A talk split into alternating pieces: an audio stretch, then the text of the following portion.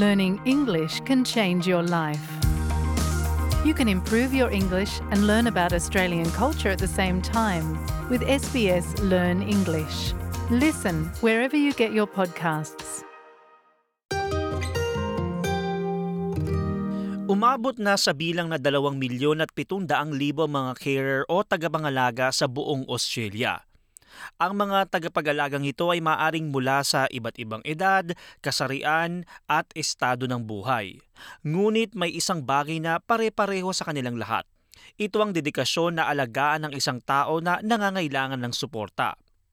Ipinaliwanag ni Patty Kikos, isang may karanasan bilang counselor at social worker, kung ano nga ba ang carer. So a carer is not usually a role that someone applies for, but instead will often inherit quite suddenly during unpredictable and stressful circumstances. Host din si Patty ng Carer Conversations podcast na inilabas ng Benevolent Society and Carer Gateway na isang Australian government-funded support network para sa mga carers. Anya, ang ilang tao ay nagiging carer matapos ang nangyaring aksidente sa kanilang mahal sa buhay o di kaya naman ipinanganak na may kapansanan.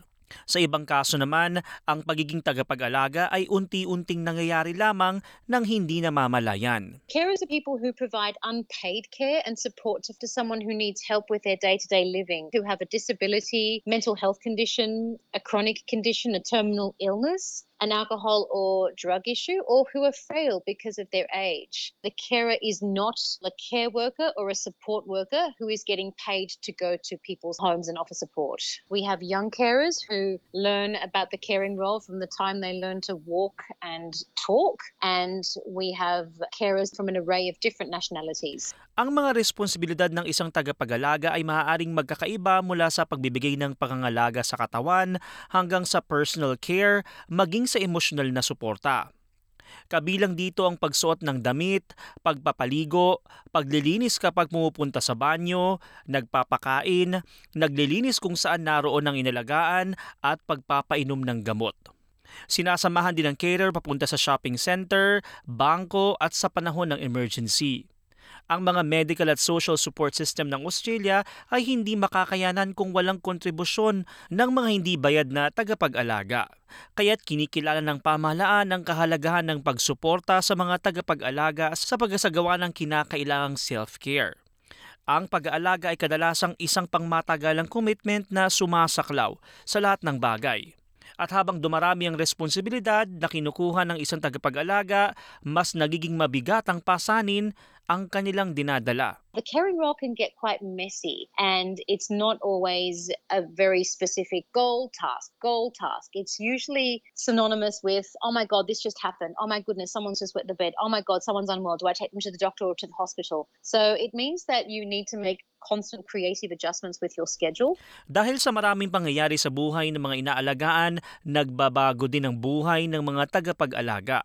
When you're that family member that's close enough to be the carer, your whole entire personal archetype changes. So sometimes you'll go from being a daughter to a carer, from being a wife to a carer. Sometimes you'll go from being a mother whose child was independent and grown up to suddenly becoming a carer again. And to say that that's a shock to the system is quite possibly an understatement. May mga carers na binabaliwala ang self-care o alaga sa sarili dahil nalulunod na sa dami nitong ginagawa. Nakakalimutan nila na maraming suporta ang pwede nilang makuha, tulad na lamang kung paano kayanin ng stress, problema sa pera, social isolation at marami pang hirap na dala ng pagiging carer. Maaaring eligible din ang mga ito sa mga tulong tulad ng allowances kada 2 linggo at iba pang suporta sa pamamagitan ng Services Australia, Centrelink, My Aged Care at ng NDIS. May mga tulong din na libreng makukuha sa pamamagitan ng Carer Gateway. When you call the national number, it will automatically connect you to your local service provider, and you can access services such as emergency respite, carer-directed support, peer support, counselling, facilitated coaching, and we also have a Young Carers program.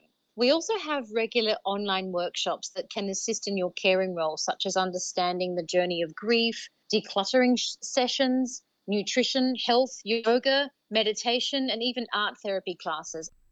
Kabilang sa mga care packages ay ang libreng one-on-one coaching sessions sa pamamagitan ng phone at video call o in-person session. Ayon kay Haya Alhilali, isang carer coach sa Carer Gateway, maraming tulong ang maibibigay ng kanilang organisasyon sa mga carers na nag-aalaga ng kaanak. When carers talk to me about their caring role, I remember what my mom went through. Carer Gateway services are all about the carer. There's many services out there for the people that they care for, such as My Aged Care and NDIS, but Carer Gateway focuses on the carer and carer only, which is sometimes very difficult for carers to understand because the focus has always been on the person they care for. So it's something new when someone comes and tells them, what's important to you? What do you want? May mga pakete din ng Carer Gateway tulad ng mga praktikal na suporta, biglaang kailangan ng pahinga at tulong sa transportasyon at paglilinis. Layunin nito na tulungan ng mga carers para hindi ito sobrang mabigatan sa sitwasyon na kadalasang nangyayari. Dagdag ni Haya, ito ay para sa lahat ng carer mula sa iba't ibang migrante sa Australia. It's very challenging to explain what empowerment and coaching is. During our first or second session, that's our conversation. It's about providing education about how we empower them to become the best version of themselves, to be able to care for that person. And the second challenge is the stigma and shame that often comes with the caring for a family member with disability. A lot of carers are disconnected from their community due to looking after someone with disability. Para naman sa mga nag-aalaga na matatandang kamag-anak, maaari din silang makakuha ng impormasyon sa Australian Carers Guide. Ito ay isang magazine para sa mga hindi binabayarang carers. Ayon kay Paul Currie na nagsimula ng publication, ginawa niya ito dahil naramdaman niya na parang nawawala na siya sa tamang landas habang inaalagaan ang kanyang mga matatandang magulang noon. They went to a whole world without any roadmap. We've produced this because carers until now felt unseen, unappreciated and neglected, and not knowing where to get hands-on physical support such as respite, home care, where to access volunteers. We list all those services and support and make it easy for them to reach out and get help. Paunawa naman ni Patty Kikos, mahalagang makipag-ugnayan upang mapanatiling maayos ang kalagayan ng mga tagapag-alaga. When carers don't have a community that can assist them through the lived experience of knowing what carers actually grapple with, that can be really hard. Make sure you surround yourself with the community that is going to be like-minded. Otherwise, someone won't have the knowledge and the lived experience that can actually be useful to you. Another issue that carers tend to face is that it's very difficult to ask for help. I think that prioritising rest and scheduling it is really important because if you don't schedule it, it will never get done. At pahabol na payo sa mga carers, dapat magpahinga at maglaan ng oras para maglibang. The caring role can be very heavy-hearted. So in order to counterbalance that, it's important to do things that keep you light-hearted as well. And if that means watching a funny TV show or half an hour a day drawing or walking with a friend or being by yourself, it's very important to do that for your mental health. Be really good about adjusting your boundaries. You won't always have the capacity to show up in other areas of your personal and professional life the way you used to. So it's important to let people know that you might be less available.